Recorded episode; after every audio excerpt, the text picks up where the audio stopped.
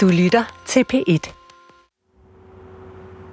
Kan du starte med at sige, øh, hej, jeg hedder Dorte. Mm. Jeg vil gerne fortælle historien om vaskeriet. Mm. Støtter? Værsgo. Ei vaan tuotte iosvesin mennä kappua. Jeg hedder Dorte Josvasten. Ja kun sopii, ja käisin onko se tuon supaan ädäräinga. Krivittumi tiedätkö pittu. Jeg står ved siden af vaskeriet og vil fortælle om dengang min far var ved at blive taget af et par fjeldgængere. Det skete i 1988. I oktober måned. Mine forældre blev enige om, at de skulle drikke nogle øl her, efter min mor fik fri fra arbejde. Hun var aftenvagt på hospitalet dengang. Når hun så fik fri, skulle hende og min far mødes her.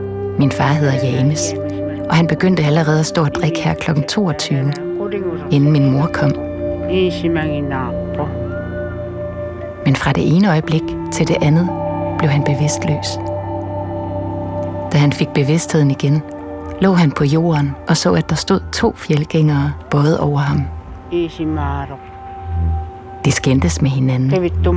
De sagde, du tager ham. Nej, du gør. Nej, du tager ham.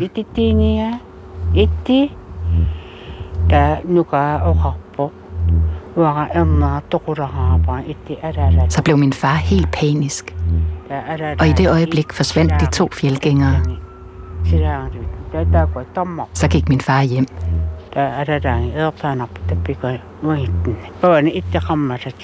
Det var dengang, de stadig boede op ad bakken der. Nu er historien slut.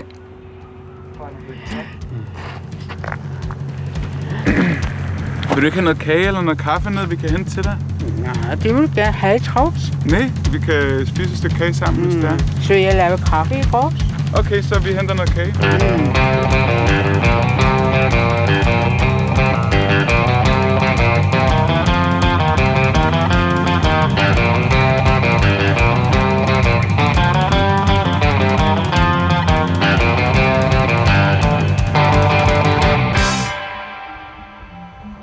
Altså en ting, som jeg synes er sådan meget typisk for det her sted, det er gyserhistorier.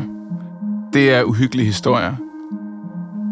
Når jeg kigger tilbage på vores opvækst her, så tænker jeg egentlig, det er lidt unikt at være blevet opflasket på sådan nogle rimelig skrækindjagende, forfærdelige historier af voksne, som bare 100% har insisteret på, at det er rigtigt. Altså, forstår du, hvad jeg mener? Ja, jeg er helt med, jeg er helt med. Vi havde vikarer, der fortalte de der historier. Vores forældres venner fortalte de der historier. Din mor fortalte de der historier. Det har været så grafisk og uhyggeligt. Altså, jeg har lyst til, at vi skal prøve at, at se, om vi kan finde nogle af de her øh, uhyggelige historier. Hvis der er noget, der Silak også er, så er det med med en øh, drønhammerne god gyserhistorie. Det er fuldstændig rigtigt. Jeg har faktisk også forberedt en lille ting, som vi skal øh, prøve at se på senere. Spændende.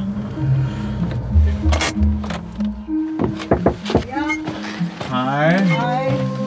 Øh, Morten Jøsfelsen hjemme? Ja. Rejsedagbog, kapitel 5. Morten Josvassen sad under et stort kugur i en lille stue. Uden for vinduet hang en række fisk til tørre. Hans hænder var ro og vidnede om et langt liv som fanger. Jeg vil gerne fortælle en historie. 1950 maj 24. Morten fortalte os, at han er født i maj 1950 i en tørvehytte med træsbær. Hans far, Ib, var kateket i distriktet, og hans løn gav familien mulighed for at få en stenovn og en petroleumslampe. Det gjorde dem til den rigeste familie på fangstpladsen Grindivatti, et lille stykke fra Desilak. Noget, vi kan huske fra, da vi voksede op her, det er alle de her uhyggelige overnaturlige historier, som folk fortæller her. Vi havde hørt, at du var helt vildt god til at fortælle uhyggelige historier. Er du mine resten Ja, sådan en historie kan jeg godt fortælle.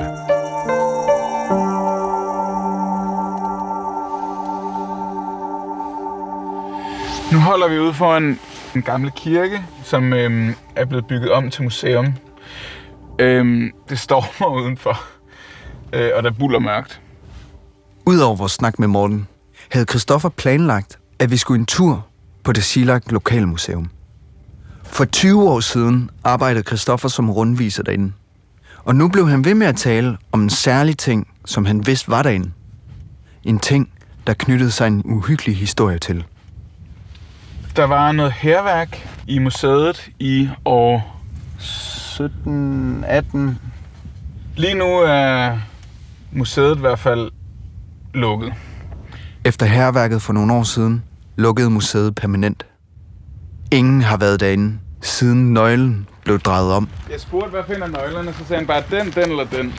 Men den nøgle var det på en eller anden måde lykkedes Christoffer at få fat i. Yes. Ja. Nu står vi ligesom i øh,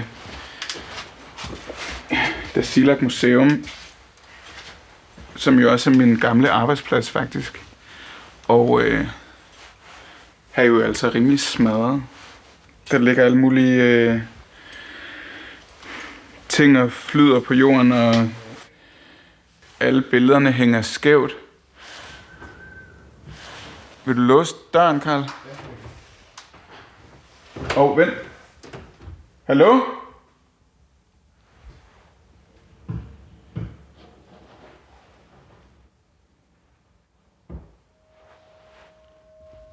Kunne I høre det? Ja. Tror jeg, der er nogen, der er han.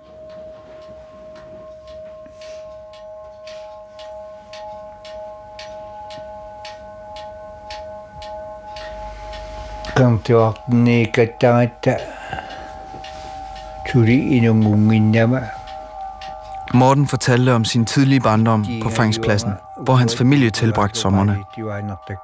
Lige inden han selv blev født, var en ung mand, der hed Josva, forsvundet. En dag var Josva taget på jagt, men kom ikke hjem igen. Et stykke fra bopladsen fandt man dagen efter alle hans ejendele. To sæler og hans kajak ved siden af en, to, tre, fire fodspor. Og så var han væk, som op i den blå luft. Da Morten selv var lille, vågnede han af til om natten i tørvehytten. Han lå trygt ved siden af sin familie under et isbjørneskin, og petroleumslampen brændte på lav blus. Men uden for det lille vindue kunne Morten se skikkelsen af en mand, han ikke kunne genkende.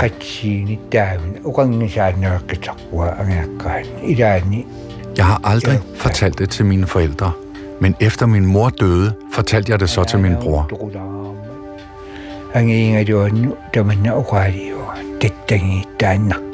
Det er lige præcis ham, sagde han. jortua ittinga jo Josva, vores jævnaldrende, der forsvandt. Jeg så ham ofte om natten som barn. Jeg plejede at vågne i skræk.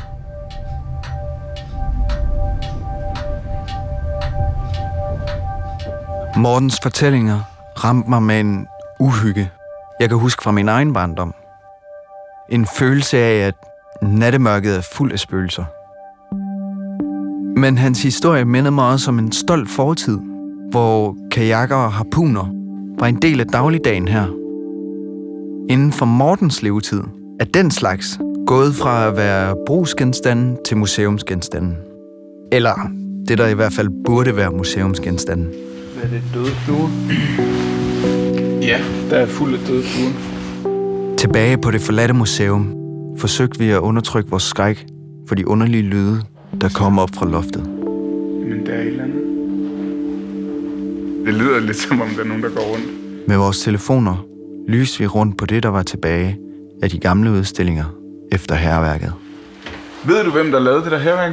Nej, Er bare nogle unge. ja, bare nogle, nogle rollinger. De montrer, der er blevet smadret, er ligesom øh, montrer, med flintespidser og øh, benharpunspidser og sådan noget. Harpunspyd. En gammel skinkajak. Der står, under den danske konebådsekspedition til Grønlands østkyst 1884 fandt man ved det nuværende Ammassalik en lidet kendt eskimoisk befolkning på knap 400 mennesker. Ja, der er ikke mange, der ved det, men danskerne fandt faktisk først ud af, at der boede en lille flok mennesker omkring det nuværende Dasilak, 150 år efter de kom til Vestgrønland. Det her museum rummer altså historien om et sted, der ændrede sig fra et oprindeligt havjægersamfund til en postmoderne provins på under et århundrede. Det synes jeg selv er ret vildt. Det er ligesom bare det sidste naturfolk, og så al deres øh, kulturarv, som bare på en eller anden måde er i overhængende fare for at blive tabt for evigt. Altså, de her ting kommer jo aldrig igen. Hvad fanden tænkte de på, dem der lavede altså, herværk herinde? Det er godt nok det mest meningsløse.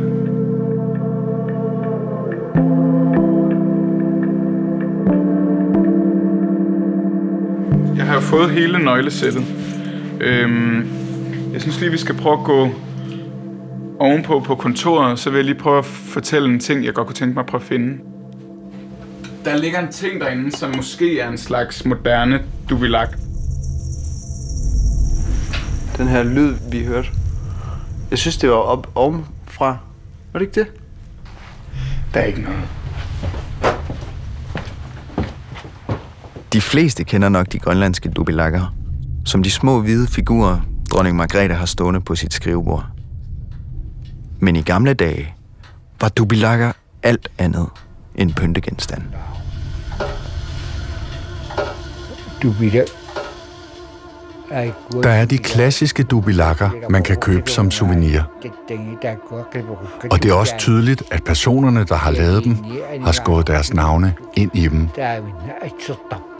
Men det er ikke rigtige dubilakker.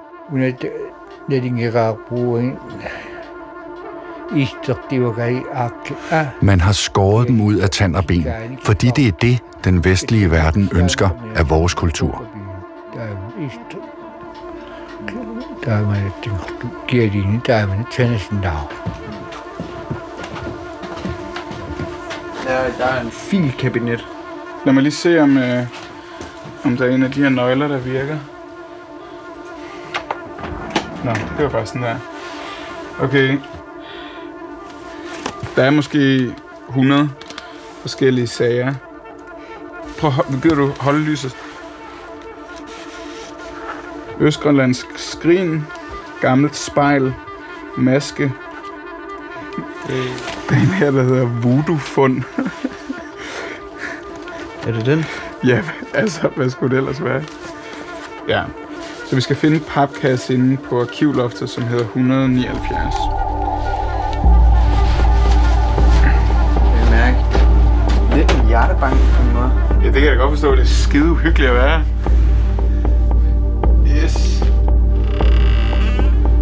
Shit, der er uhyggeligt. Det er faktisk virkelig ubehageligt. okay, kasse 179. Let's go. Du vil kisituuni tämä itäisin. En dubilak kan laves af hvad som helst.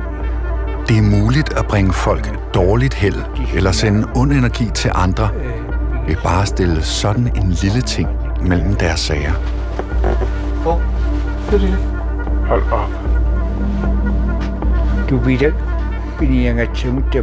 Det er ikke muligt at karakterisere en rigtig dubilak. Den har ingen vejrtrækning. men alligevel kan man høre den trække vejret. En dubilak kan gå på jorden. Den kan vise sig som en sæl, der er op for at trække vejret i en vandpyt. Den kan være en rev, en isbjørn, en synål, hvad som helst. Sådan er en dubilak. Rigtig orden, altså. Her er der... Der er den. Der er den. Mener du det? Ja. Må jeg se? Prøv at tage den ud, vend med åben. Ja, jeg tager den ud. Forsigtig. Lad os tage den ud i kontoret. Jeg hader at være herinde. Okay. Altså historien om den her kasse 179, det var, at øh, på et tidspunkt i starten af nullerne, er der en dreng ude i Blomsterdalen og går en tur med sin hund. Og den her hund, den lugter et eller andet. Og den begynder ligesom at snuse og grave i noget mos og sådan noget. Og drengen går med og begynder at grave det her mos og jord op og grave ned i fjellet. Der ligger der en plastikpose. Formentlig fra slutningen af 80'erne. Og det, der er i posen, det er det, der er inde i den her kasse. Øh, og som museums, den tidligere museumsleder her mente var en slags moderne dubilak. Okay, så nu åbner jeg bare lige kassen, og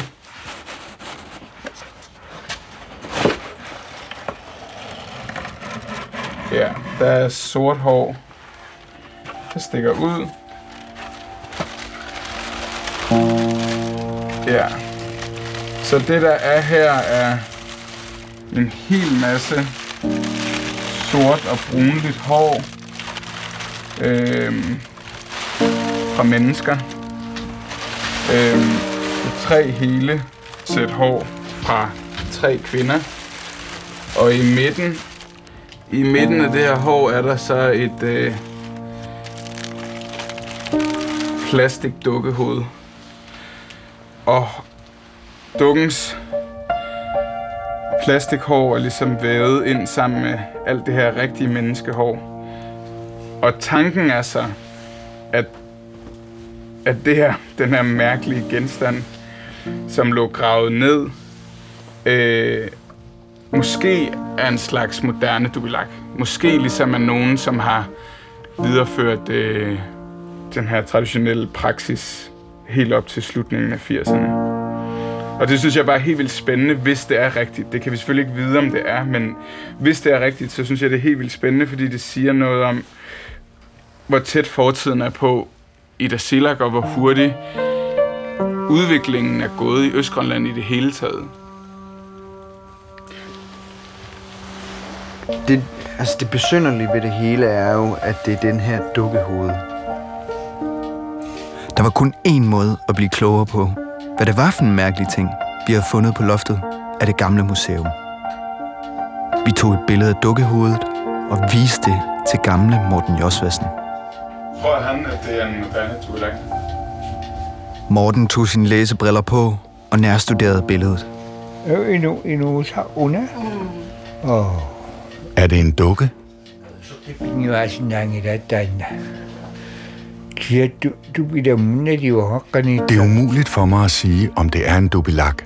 Men det der er bestemt ikke børnelegetøj. Er er. Og det er, hvad jeg har at sige om det.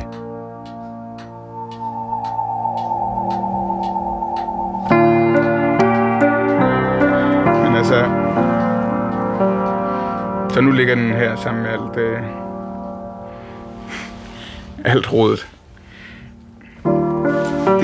Hele historien fra hele det her område, som er samlet i det her hus, og det ligger med fluer på og glasskår totalt smadret og Det gør faktisk... Rent sådan østgrønlandsk hjerte, der gør det faktisk ret ondt.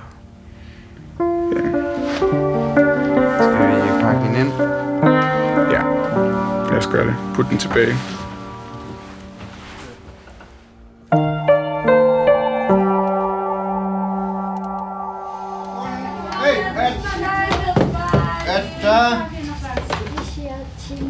Efter. Hey. Nenø, vi har gæster. Hvis man vil snakke med dem, de vil gerne snakke med jer, så snakker man med dem. Et par dage senere aflagde Christoffer og jeg, 9. Y, et besøg på vores gamle folkeskole. Hej Nini. Hej. I, I radioen. Mig og Karl kommer her fra Basilak, og vi har faktisk gået i den her skole begge to også. Jeg har haft undervisning i det her klasselokale også, for det ikke skal være løgn. Vi har forberedt nogle meget overordnede spørgsmål til de unge mennesker. Okay, vi snakkede lidt om, hvad I gerne vil være, når I bliver voksne. Er der nogen, der har lyst til at prøve at fortælle, Hvad vil være et godt liv i den her by? Øh, måske var det nogle dårlige spørgsmål. Vi kunne i hvert fald ikke få ni nye til at sige meget mere end et par ord i gangen. Og det begyndte at ligne, at vores interview var ved at gå i vasken. Jeg ved ikke, om vi går, øh, bare går lidt på grund. Er det nogle kedelige spørgsmål, vi stiller?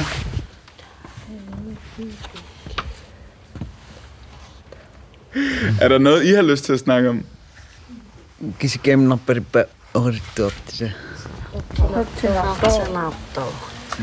Gyserhistorier, blev der sagt i kor. Og netop sådan en havde vi jo i ærmet. Oversæt, så skal du fortælle rigtigt, ikke? I 2001 var der en dreng, der gik ud i Blomsterdalen sammen med sin hund. Hunden kan lugte noget. Christoffer og jeg fortalte om dukkehovedet og vores nat på museet. Nini rykkede helt tæt sammen og lyttede til os på skift. Op fra loftet, der kommer en lyd, der er sådan her. Vi smurte måske lidt ekstra tyk på, da vi byggede op til at vise dem billedet af dukken. Vi har vist den til en masse gamle mennesker rundt i byen, og de tror alle sammen, at det er en slags dubilak. Nu viser jeg billedet.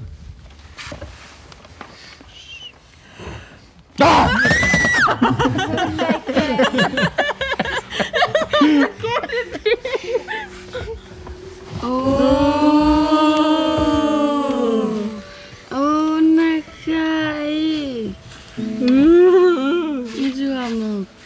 det. Så vendte flokken sig mod en pige, der indtil da havde siddet tavst i hjørnet. De plagede hende om at fortælle en af sine historier. Ah, er. Jeg er sikker på, at den er rigtig god.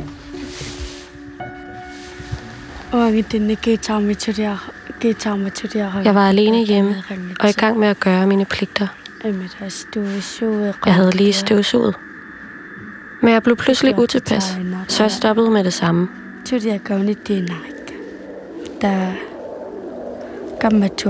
Så ringede jeg til min bedste veninde. Og mens jeg snakkede med hende, så lød det som om, der var nogen, der løb rundt op ovenpå. Der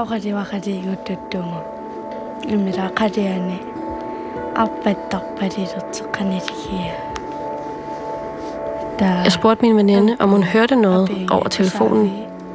Nej, sagde hun. Jeg ville ud af huset med det samme.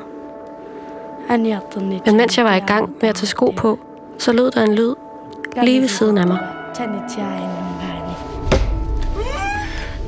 Så spurgte min veninde mig, hvad var det for noget larm? Men fordi jeg var så bange, fik jeg en slags blackout.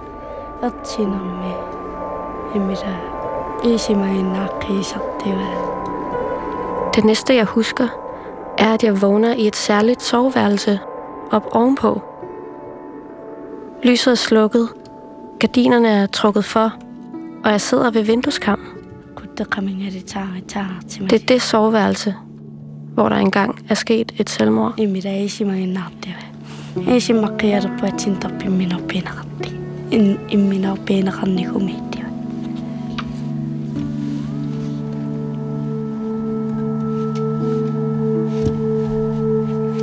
Hvorfor er folk i Dasilak så gode til at fortælle uhyggelige historier? Me pekaan ja patnatten horretten. Kana. Tama. Grunden til, at folk er så gode til at fortælle historier, det er, at de oplever det med deres egne øjne. Øhm, hvis det er fordi folk... Hvis det er fordi folk har oplevet det, hvorfor tror I så, det spørger så meget af Dasilak? Tydde silloin tämän ja misiä hannottu. Emme nokkunut tänään. Fordi der er så mange, der begår selvmord.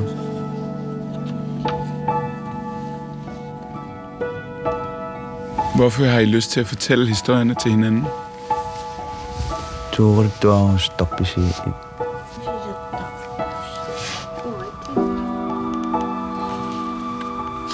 Hvad siger det? Fordi det er spændende. Silak er fuld af spøgelser, Du har mit hoved med den fordi der er så mange døde her. Der er så mange døde her.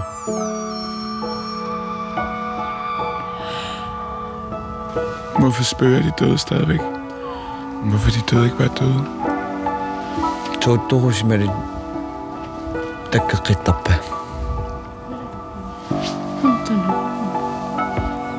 Ikke jeg rydde. Søger forløsning.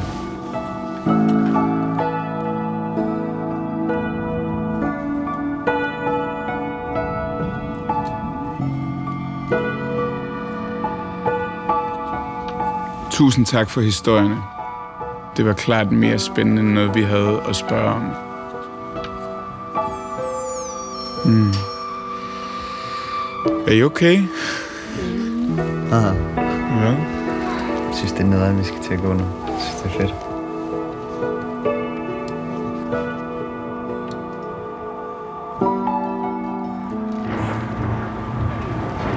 Vi er, nu står vi nede ved museet I dagslys. i dagslys. Og der ligger en masse byggemateriale rundt omkring, som ikke var her, da vi, øh, da vi var her forleden. Der er, det virker lidt som om, der er lidt tegn på, at de er ved at gøre noget ved museet. Der står i hvert fald stilas ved gavlen og en termokop. Det virker som om, de er i gang med at renovere det. Altså, hvis de er ved at renovere det, så vil det på en eller anden måde være en helt vild poetisk og, og øh, perfekt afrunding.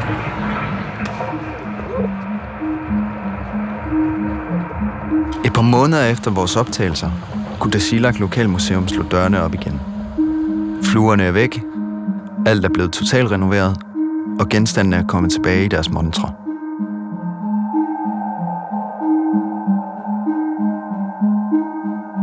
Det her var femte kapitel af min rejsedagbog, og er serien Tilbage til Dasilak. Serien er optaget og monteret af Mads Bjørn Lundsgaard, redaktør Hanne Barslund.